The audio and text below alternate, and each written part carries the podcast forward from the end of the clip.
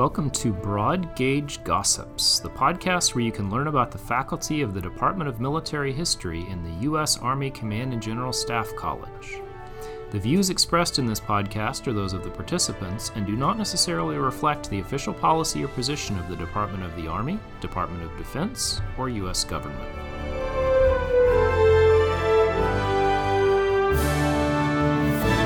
Hello, we are here with Lieutenant Colonel Dr. Nate Jennings. Hi, good to be with you. Uh, he is an assistant professor of military history at the Department of Military History.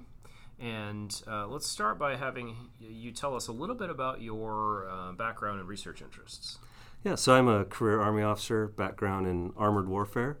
Uh, and my research interests are pretty wide and varied, but uh, my foundational research for uh, doctoral studies was in the Texas frontier experience of warfare on the Great Plains, uh, looking at how various actors uh, adapted, uh, competed, um, and kind of what led to some of the outcomes there.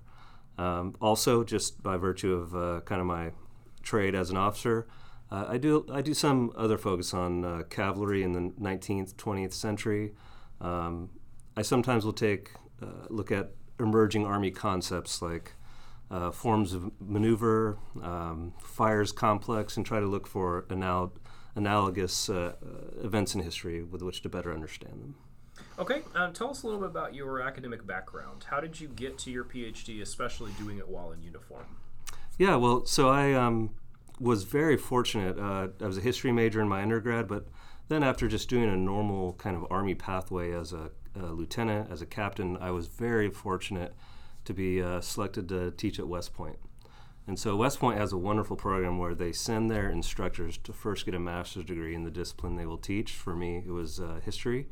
And so I was able to go to the University of Texas and really learn uh, to be a historian. That's, that's where I, I kind of picked up the trade and uh, a lot of wonderful mentorship from professors there.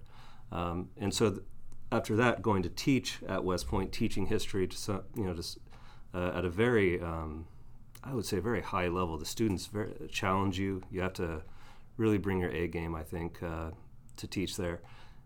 And so I learned a lot about just teaching, further research. I was able to really work on a book there, articles, and uh, so that's kind of where I figured out that I like doing this. Okay, and uh, about your PhD? And then, uh, so moving on from there, I, I attended another uh, history centric master's program at the School of Advanced Military Studies. Also attended CGSC, where I teach now. And then, uh, just because of uh, issues with uh, location, I ended up going with a, a British program, uh, the University of Kent, to complete my uh, PhD studies in Texas frontier warfare.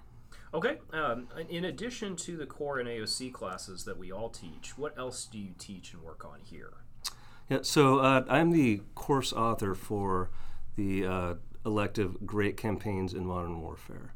Uh, and so that's um, something that all the students who are attending the School of Advanced Military Studies have to take, so it's a prerequisite for them, but also any other students that just want a more advanced experience with, uh, with history here at the Staff College. So I'm the course director. It's five seminal campaigns, and we, we this year kind of looked at the lens of operational art, which uh, has many definitions, but we could say it's the arrangement of tactics in space and time to achieve strategic ends. And so we use something like that, and the students are actually allowed to come up with their own definition, their own framework to look at uh, campaigns ranging from uh, Napoleon's invasion of Russia to the Ardennes offense, offensive in 1944 by the Germans uh, to uh, Dien Bien Phu and uh, the 1973 Arab Israeli War. So, quite a wide menu. Forgot to mention Antietam in there too um, to, to look at some of the patterns and understand how different armies won and lost in these, these campaigns. Okay, very good. Uh, let's drill down on some of the stuff you've talked about. So I, am a native Texan. I understand the attraction of Texas for somebody like me. But what, what attracted you to Texas history? Yeah, so um, I'm I'm actually I'm from Alaska, so I'm a northerner.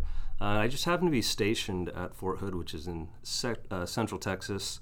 And when I was going to attend UT, I knew I needed a master's thesis topic. And my uh, kind of route to picking up uh, the Texas frontier, a lot of focus on Texas Rangers, was uh, kind of indirect. I started with the Mexican American War. And like like all things, it's kind of chance. Uh, there was one sentence the, at the end of one book about that war, about the American occupation of central Mexico, and it talked about how the commanding general, a U.S. Army general, brought in a regiment of Texas Rangers to do guerrilla warfare because uh, these were mounted guys who understood the climate and had fought Mexicans before. And so I said, I, I want to know more about these guys, and that kind of led me into the into the field.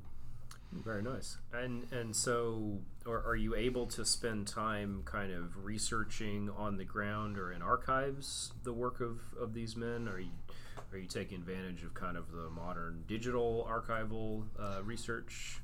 Yeah, uh, more so during my um, during my studies for my degrees.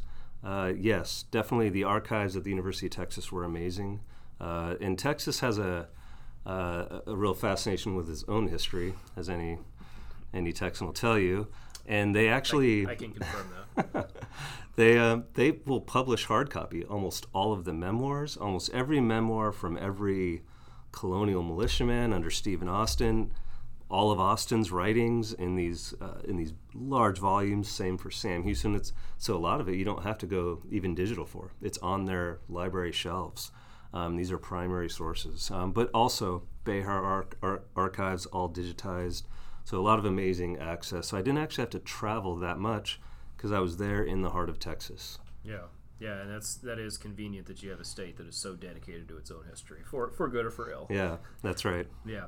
So uh, let's talk about kind of the other side of what you do here, um, and and we have talked a lot about about some of this, but tell us a little bit about your efforts, as you mentioned, to kind of draw lessons from history towards emerging doctrine. Yeah. So one of I think one of our missions here at the Staff College is, uh, you know, we all have our own personal research agendas, things we're interested in um, various organizations we're a part of, but we're also a part of the U.S. Army and we're part of that institution. And so we have to make history relevant to people who are not historians. Um, so uh, of late, there's a new idea of we're redesigning our divisions to be more uh, more mobile, more uh, effective. To fight large-scale combat operations. So I've been looking at some some case studies, and for, for example, I picked up the Battle of France, the German invasion in 1940 and looking at what what were the fundamentals, the mechanics behind uh, their success. Obviously, a lot of chance, luck, but there are some things they did fundamentally right. Uh, so we're talking Panzer Group Kleist, Guderian's Corps, um, to enable that very deep penetration, a campaign level penetration. And so that's a, a project I've been working on, and I was uh, very privileged to speak with some folks at the 1st Cavalry Division in Texas about this um, trying to see and understand from history what can we learn and apply to uh, the contemporary environment. Um, a, a, separate study that I was actually just working on today is the idea that in the Pacific, um, what can the Army do to be of, of greater value to the joint force?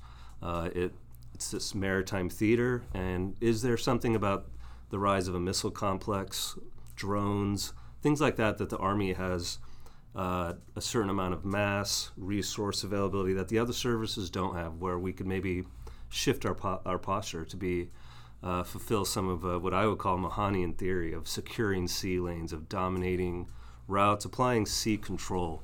Um, and so I've been, been, been playing around with, uh, quite a bit with that, but I don't have the full answer yet. But uh, it's been a fun project. So, how do you integrate these kind of two worlds into your teaching? Um, how do you take on the one hand history study on the other hand kind of this emergent doctrine study. How does that plug into your teaching? Yeah so every class is an opportunity uh, to find touch points parallels. It could be at the end of class kind of a big so what discussion could be throughout. Um, so for example the other day uh, we all taught the u.s army airland battle reforms of the 1980s army of excellence and how that particular kind of division was designed to defeat war, the Warsaw Pact in large-scale combat. So it's it's a uh, it's in a battlefield that's kind of framed by a deep fight, a close fight in front of you, a rear area behind you, and the army's designed to fight that way at that time. By the way, it's not the army we have now, but there's some reforms to go that way again. And so as, as I was discussing that, showing them the structure, for example, the think it was the the Second Armor Division, 1989. Very similar to what we're going with to with the the, the Waypoint 2030 reforms, which is to create a division that is again not optimized to fight decentralized like we have now with super empowered brigade combat teams, but providing capabilities back to the division level to uh, uh, to be able to shape a deep area to enable those brigades to fight. So that was one example to show how you know not everything we're doing uh, is novel or completely new, and there's a lot of pattern in the past we can look at. So let's let's move back to your kind of uh, academic research side, and and put, pull some of these threads together even more tightly. How does a frontier conflict, maybe even a counterinsurgency conflict on the Texas frontier, how is that relevant to, as the Army would term it, a LSCO fight? Yeah, so um, I can, you know, I, I know I've lived this. Some of the other officers that were in an army trained to fight large wars, and then were sent to do decentralized counterinsurgency. That's exactly the tension that, it, for example, the Texas Republic faced. Uh, along all their expansive frontiers, they're dealing with uh, a Comanche opponent that excels at mobile warfare, hit and run, deep raid, very hard to pin down, and they're the best in the world at it at that time, in my opinion.